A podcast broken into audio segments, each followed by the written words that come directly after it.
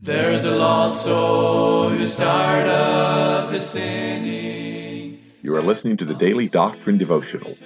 This is a daily podcast designed to teach and preach Bible doctrine each weekday throughout the year. This is evangelist Tim McVeigh asking you to please let others know about this podcast so that they can subscribe or tune in each weekday. At the end of the podcast, we will provide you with subscription information as well as contact information for our ministry. Thank you for listening, and we pray that the Lord will help each of us as we study and preach the Word of God. And the saints all with gladness are singing the glorious song of the redeemed, song of the redeemed. Thank you once again for tuning into our Tuesday edition of the podcast. We're certainly thankful for each of you that listen each and every day. Uh, those of you that are listening early in the morning on this Tuesday ought to pray for those traveling to Cape Verde. And uh, by the time this podcast uploads, they should be landing in Lisbon. They'll have a layover of quite a few hours, then head on down to Cape Verde from there. So pray for those folks. Pray for Zach Vernon. He'll be doing some preaching over there. Pray for the kid family. That's the missionaries in Cape Verde. And the Lord will bless that trip and that journey. Also, in two days, we'll begin our meeting in Shinglehouse, Pennsylvania, the Grace Independent Bible Baptist Church. And we're looking forward to the Lord is going to do in Shinglehouse. And uh, we thank the Lord for Pastor Seeley, his family, the folks there inviting us to come. I'm having a bit of an affliction right now. And so my voice is a little bit weak and my lips are having trouble forming words. And so just pray that the Lord will help me in these days to come. I'm going to talk a little bit slower than I normally do on the podcast because of that. And so just pray for us, but pray for the means of Shinglehouse. We get on Thursday. We'll also be on a Friday night. We'll be then on Saturday morning at 10 o'clock. And uh, another pastor locally and I will be preaching, Lord willing, and then Saturday evening, and then all day on Sunday. The following week, then we'll be at the Black Creek Baptist Church in Black Creek, New York. I believe each evening at 6 o'clock, Monday through Friday. And they'll also have a guest preacher on Thursday night, in addition to myself. And uh, then Pastor Roger Hain will be preaching on Wednesday night in addition to myself. So we look forward to those meetings. There'll be quite a bit of preaching packed in and how we rejoice that the Lord has given us this opportunity. And so pray for the services, pray for each one. And we're going to begin Psalm 137, going to Psalm 138 today. But before I go too far in Psalm 137, 138, I want to say that I've researched a little bit and I've, I finally have conceded, okay, I can go look at other references and look in other places uh, concerning messianic psalms. What I found out is that most do not see Jesus Christ in the psalms, as I have seen, and I believe in some places have proven. Uh, one man said there are 16 messianic psalms, either in full or in partiality. He points out the obvious Psalm 16, Psalm 18, Psalm 22 and uh, parts of Psalm 34, parts of Psalm 44, and he and he ends, he ends that in Psalm 118. And he said the last messianic psalm, Psalm 118, it goes to the portion there that we have also talked about, is certainly speaking of Jesus Christ. But I believe there's so much more. I believe as we go further in these psalms, and I don't want to do injustice and I don't want to go too far. I don't want to stretch these too thin. I don't believe that we've gone too far to grieve God at this point. And I certainly hope that's the case. And yet there's those that are not convinced still that these verses are about Jesus Christ. But I remind you of this in the volume of the book, he said, is written of me. That is the Lord Jesus Christ. And so when we look at these Psalms, especially when we go to Psalm 138, we're going to see a lot of the keywords we speak of. And we speak of these keywords being uh, clues to the fact that the Psalm may be of Jesus Christ. Uh, some of those words are soul, the word cry, the word hell, the pit, the deep, and places like that. And we see that continually because there's a consistency through the Psalms. When we see those things, we realize that he's speaking of the body of Jesus Christ, the soul of Jesus Christ, that Holy One, of course, we know is Jesus Christ. And one of the things I found out as I began to do a little bit more research is that a lot of the Protestant writers do not see the Holy One as Jesus Christ. And I am almost befuddled by that. I'm almost confused by that. And uh, I don't understand why men won't take a uh, the opportunity to expound on Jesus Christ. It could be they're limited by doctrine, it could be they're limited by their teaching, it could be they're limited by their religious structure. But they're afraid to go out on the limb and just say, This is Jesus Christ. And when you pray for the McVeigh family, pray that we will never limit God in those areas. Pray that we will never limit Him where we say, you know what, I'm afraid to say this. I'm afraid what my peers will think. I'm afraid what uh, the preachers will think. I'm afraid what the people sitting there will think. Maybe they won't see this as Christ. And to not be afraid, to expound. And if I see it's Jesus Christ, to simply say, this is Jesus Christ. And that's one of the things that I believe men need to do today. You take the truth of the Word of God and say, this is exactly what that means. Look at Psalm 137. We see the children of Israel in Babylon. Uh, what do we see there? They're longing for Jerusalem. Why are they longing for Jerusalem? Because that's where that holy hill is. That's where Mount Zion is. That's where the temple of God was. And he deals with that, goes on about the temple in Psalm 137. And he says, By the rivers of Babylon, there we sat down. Yea, we wept when we remembered Zion. The first thing they remember was Zion, uh, that mount that God has established, that place where Abraham uh, went to offer his son, that place where David, of course, called down and prayed, and God sent fire from heaven to consume his sacrifice there on the threshing floor of Ornan the Jebusite. That place also where Solomon then built the temple of God. That's the place that they longed for. In verse 2, he said, We hanged our harps upon the willows in the midst thereof. Why? They're in there where the Tigris Euphrates rivers are. Great rivers and great willow trees. They hang their harps on the willows. They would not play those harps because they're in captivity, they're in bondage. He said, For there they carried us away, captive required of us a song, and they wasted us, regard, required of us mirth, saying, Sing us one of the songs of Zion. They wanted them to be in mirth. And they said, No, we hung our harps on the willow trees there. Why? Why did they hang their harps on the willow trees? They were not going to play the Lord's song in a strange land. He says that in verse 4 How shall we sing the Lord's song in a strange land? And they wanted them to entertain them. They wanted these Jews, as they brought them into captivity, to entertain them. They wanted their songs to be entertainment. There's a whole message there today, a whole message about the whole gospel music movement today those songs, and by the way, for me to sing some of those songs in some of those events and venues would be a strange land, but it's just entertainment today. It's a form of just appeasing people. It's Christian so called entertainment, whether it's plays or music or shows or, you know, they have marketed Christianity to people. It's such a vague form of Christianity. They deny the power of God. He said, from such turn away. But Yet some folks, that's the focus of their life. That's what they do. They go to shows and entertainment and they go into strange land and listen to the songs of the Lord in the strange land. And that's the flavor of today's ministry. That's the common mm, common maxim, if you will, that we see across America today. And people have too much money, is what they have, and they spend their money on entertainment. And so they call it Christian entertainment. It's like Christian football, Christian basketball, Christian ping pong. I mean, market what you will. You know, you can sell pool balls with Jesus saves on them and, and have no gambling sign hung up and call it a Christian pool. And people would come because it's Christian pool. I saw a church that had a Christian wrestling program. Well, when they were in captivity, they wouldn't sing those songs in a strange land. They hung up their harps. They were mourning. They were in sorrow. We ought to be in sorrow. We ought to be in mourning for what's taking place in our nation, what's taking place in our churches, what's taking place across the board, even in Protestant religion today, let alone in the Baptist faith today, what's taking place. We ought to hang our hearts. We ought to mourn. We ought to sorrow. He said, If I forget the old Jerusalem at my right hand, forget her cunning.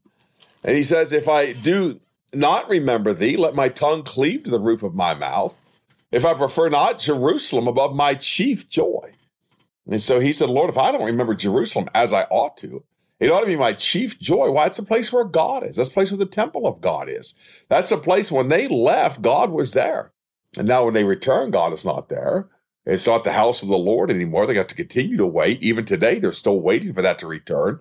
He said, Remember, O Lord, the children of Edom in the day of Jerusalem, who said, Raise it, raise it, even to the foundations thereof. So he's calling the Lord to remember those that want to destroy the temple of God. And by the way, God does remember, and God is going to remember, and God will continue to remember. If the foundations be destroyed, what can the righteous do? But woe unto those that destroy those foundations. Woe unto those that try to undermine the work of God. Woe unto those that call good evil, evil good. There's a woe to them in the scriptures because they're not doing the work of God, but yet many of them are religious, many of them are zealous. O daughter of Babylon, who art to be destroyed, happy shall he be Thou rewardest thee if thou hast served us. Happy shall he be that taketh and dasheth thy little ones against the stones. That's the daughters of Babylon. Why? Because they've taken God's people captive. They've required a song of them in a strange land. Psalm 138, a psalm of David. We'll move on to the next psalm, eight verses here. I will praise thee with my whole heart. Before the gods will I sing praise unto thee. Now, Timothy said it on this wise. Paul, writing to young Timothy, he said there is one God and one mediator between God and man, the man Christ Jesus. So when he said there's one God, I hear that taken out of context. There are still many gods. I've been to foreign nations and seen their gods. I've been to other nations and watched them worship their gods and go in the temple where their gods dwell. They are gods of wood, hay, stone.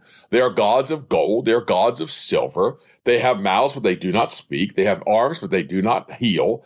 And they do not touch. They have eyes, they cannot see. That's the gods of man. That's the gods that he speaks of here. I will praise thee with my whole heart. Before the gods will I sing praise unto thee. There is one God, the creator. Every religion has a God. Every person has a God, whether it's themselves or the idols of this world, the gods of this world. There is one God that is a creator of all things. We know him by the scriptures. It's the only way to know this God. So he said, before the gods, that's plurality, before all these false gods and all these other gods, he's going to praise him with his whole heart. I will worship toward thy holy temple and praise thy name for thy loving kindness and for thy truth, for thou hast magnified thy word above all thy name. Again, magnifies to make to appear larger. It doesn't actually make it larger, it just makes it appear larger, as magnification does. That's when you put an ant under a microscope, you magnify it 20 times, you see its mandibles and its little eyes and its antennae twitching, and the smallest ant can be magnified where you can see it clearly. And that's what he's requesting here that we magnify thy word above all thy need, because that's what the Lord has done. And yet, this word today is so small and so minuscule to people because men have corrected and denied it and lied about it and said it says something other than what it says, and people have no confidence in the word of God. It appears small to them, yet it meant so much to God that he magnified it above his own name. And I believe that's what we ought to be. We ought to magnify the word of God above the name of Jesus Christ. And people say, well, how can you separate the two? Well, that's the whole point. You can't. Amen. He is the Word. In the beginning was the Word. The Word was with God. And the Word was God. And so you cannot separate the two. But God Himself, He said, Thou hast magnified Thy Word above all Thy name. That men would see the Word of God and come to Jesus Christ by faith, believing God you and I need to magnify that word. We need to magnify this word. Jesus is such a loose word today with people. Jesus is such a, a, a, a simple word today. It means nothing to people today. Uh, when they hear the name of Jesus, it's it's flippant to them. It's indifferent to them. People are so religious, not just taking his name in vain in the religious sense.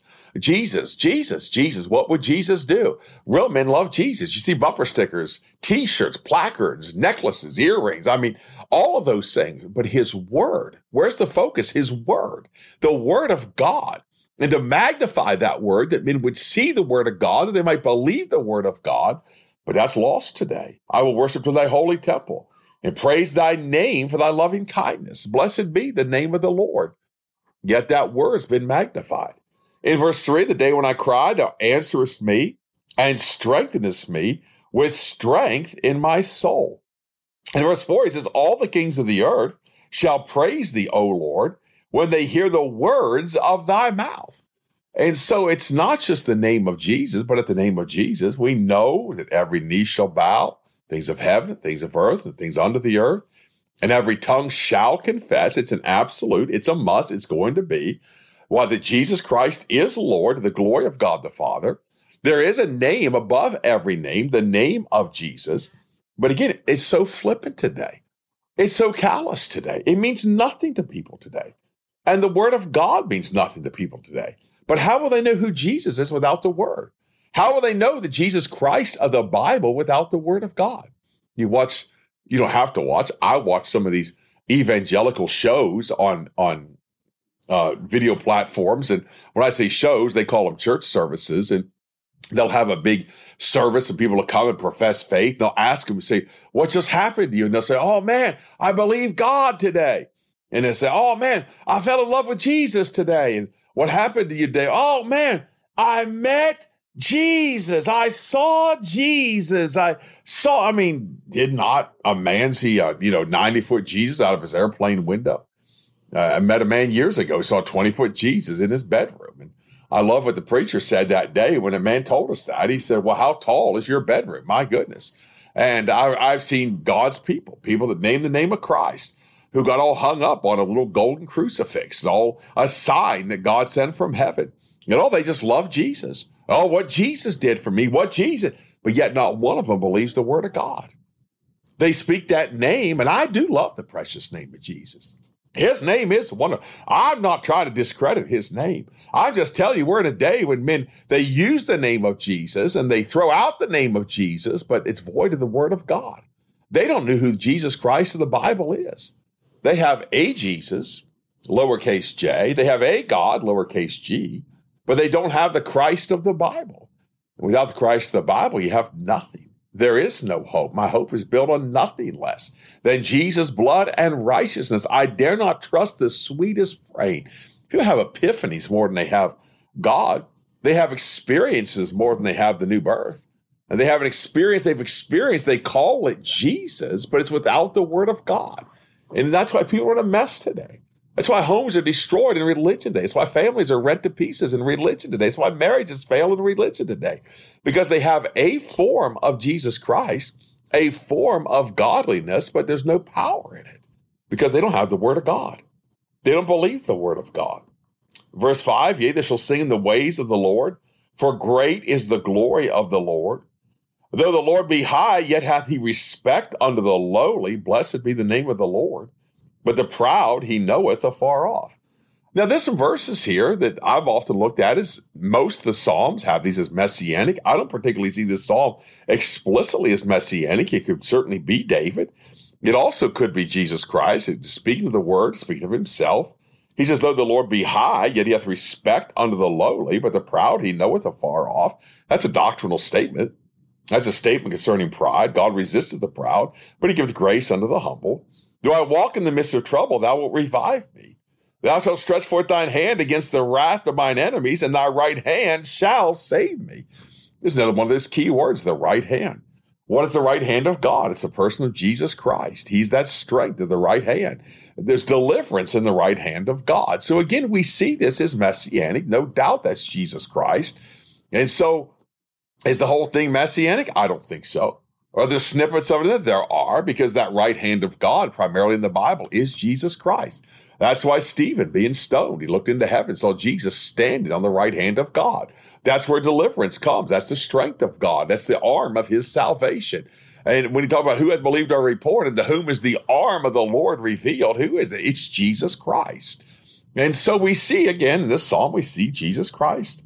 Absolutely. We see him high and lifted up. And I thank God for that, that God's revealed that to us in Psalm 138.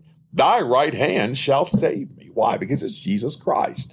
So therefore, this psalm absolutely is messianic. It's not about Calvary. It's not about prophecy. It's not about revelation, but it's about the right hand of God. But it's also about the word of God, which is Jesus Christ. And so again, we see that in the volume of the book, it is written of me. What a glory that is. What a joy that is. It doesn't have to be prophecy. It doesn't have to be end times. It doesn't have to be the birth of Christ. It doesn't have to be the suffering of Christ. It doesn't have to be the resurrection of Christ. But what it does have to be is the person of Jesus Christ. And in this case, he's speaking of that one which is to come. He is speaking of Jesus. David, again, he saw the Lord, and therefore he speaks of him. He knows deliverance is in the right hand of God. He knows deliverance comes from someone else. A man can't deliver himself. Jesus Christ is the only deliverer. That's why I'm not trusting an epiphany. I'm not trusting my experience, yet I had an experience. I'm not trusting my memory to go back and, and to do everything that happened that day I got saved and try to hash that again, make sure that I did everything right, because I can't trust my memory. What I'm trusting is the Word of God through the right hand of the deliverance that comes in Jesus Christ. The Lord will perfect that which concerneth me. Thy mercy, O Lord, endureth forever. Forsake not the works of thine own hands. Blessed be the name of the Lord. Blessed be the Lord Jesus Christ.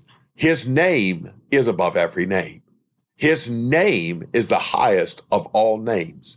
Yet the Lord magnified his word even above his own name.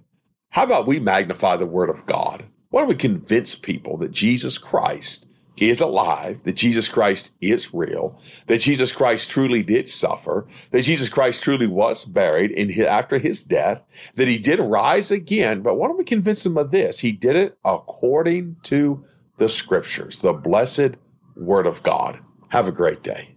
There's a lost soul who's tired of his sinning, and he longs to return to the Lord as he cries for forgiveness and mercy.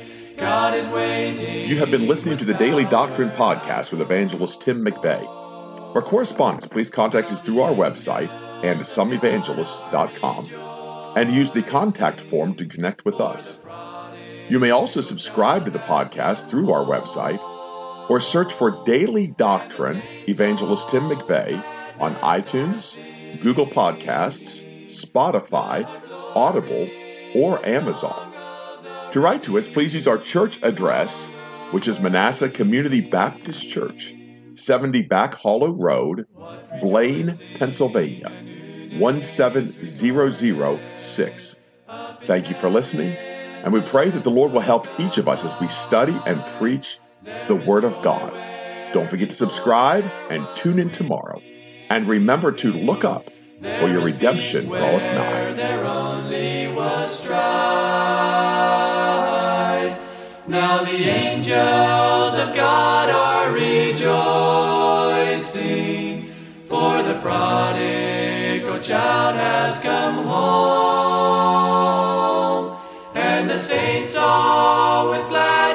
are singing. The